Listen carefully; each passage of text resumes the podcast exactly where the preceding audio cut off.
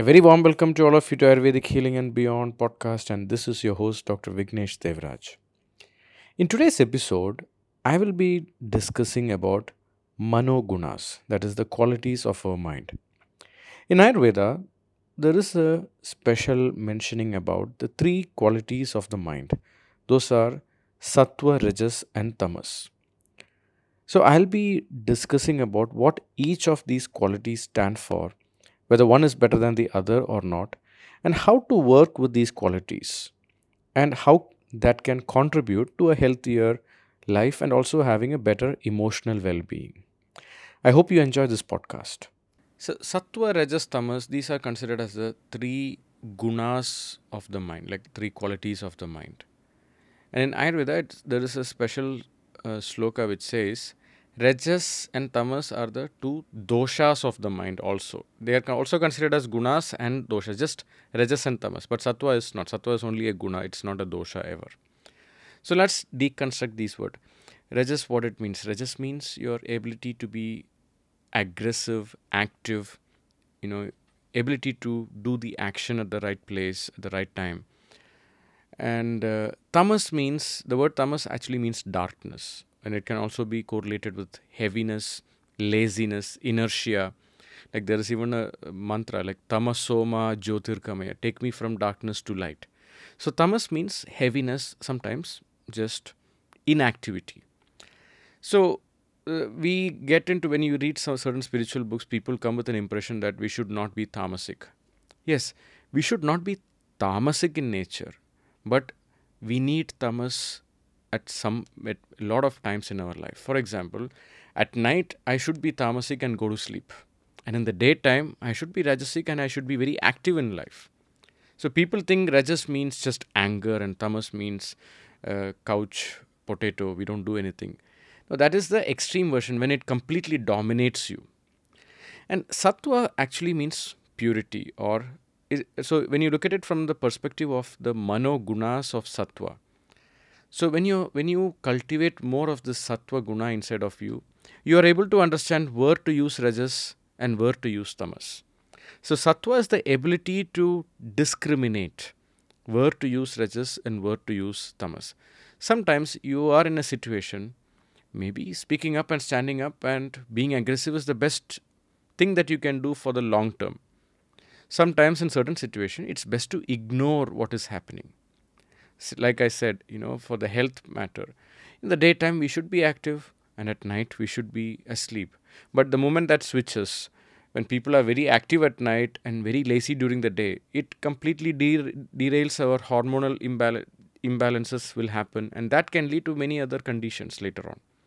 So, having to know ability to know where to do rajas and where to do tamas, that is what is sattva. And how do I cultivate sattva? It is step by step, surrendering to circadian rhythm, reading more about spirituality, doing a lot of spiritual practices, and avoiding foods that will make you heavy and that will make you very aggressive.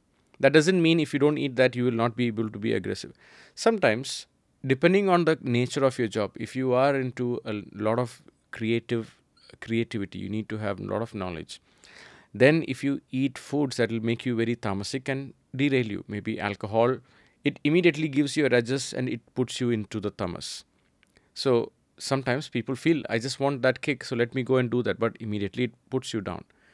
Like that, when you eat certain foods, it will give you that high and it will also go down. That's why certain people limit certain foods depending on how it's going to impact their body.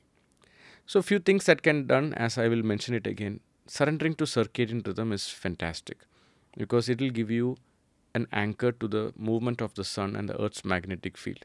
So when you go to sleep on time and wake up on time, not naturally your tamas is used when the body requires the most and the rajas is used when your body requires it. So then you'll have the ability to use your sattva better.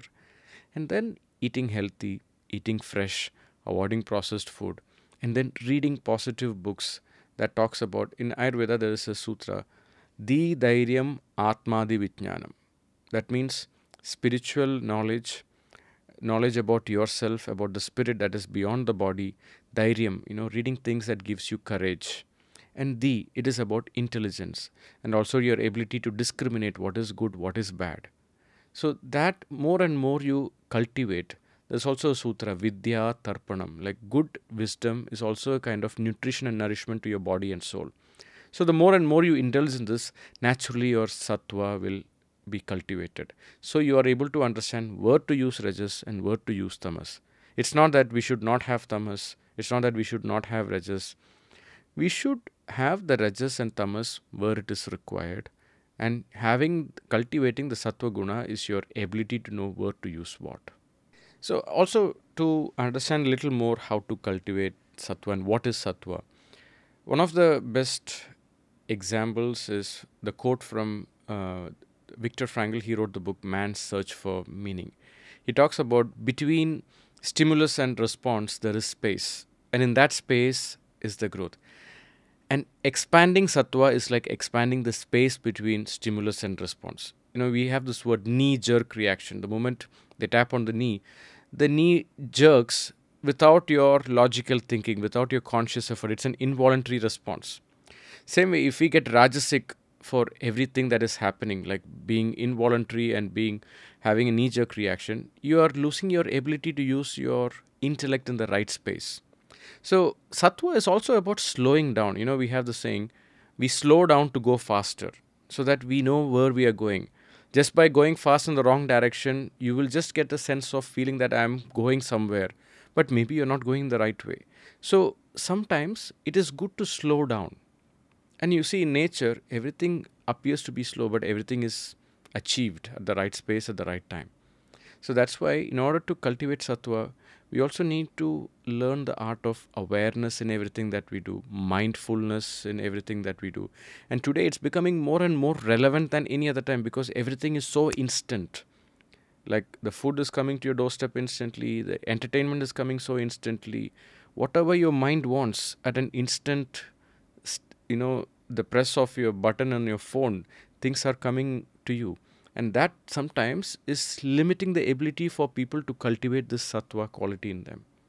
So that is why also pranayama you know being aware of your breath or even just 15 to 20 minutes a daily practice of just being aware of your breath and sitting without doing anything all these things will add more to that space between stimulus and response. And that is the best example to how to understand sattva because that is the space where you know what should my response be. Should I have a rajasic response or a tamasic response? Should I just be aggressive and stand up for myself or should I just ignore it? Sometimes ignoring is the best, sometimes standing up is very important. So in certain situation procrastination it's a tamasic approach somewhere I am worried I don't have the energy to deal with it, so let it happen some other time. So at that period of time, Rajas will be very powerful to you. So this Sattva is where it gives you the power to choose the right thing. And that gives you clarity. And the clarity happens better when you slow down, when you become aware of your breath, when you slowly take things one step at a time. Thank you for listening to Ayurvedic Healing and Beyond.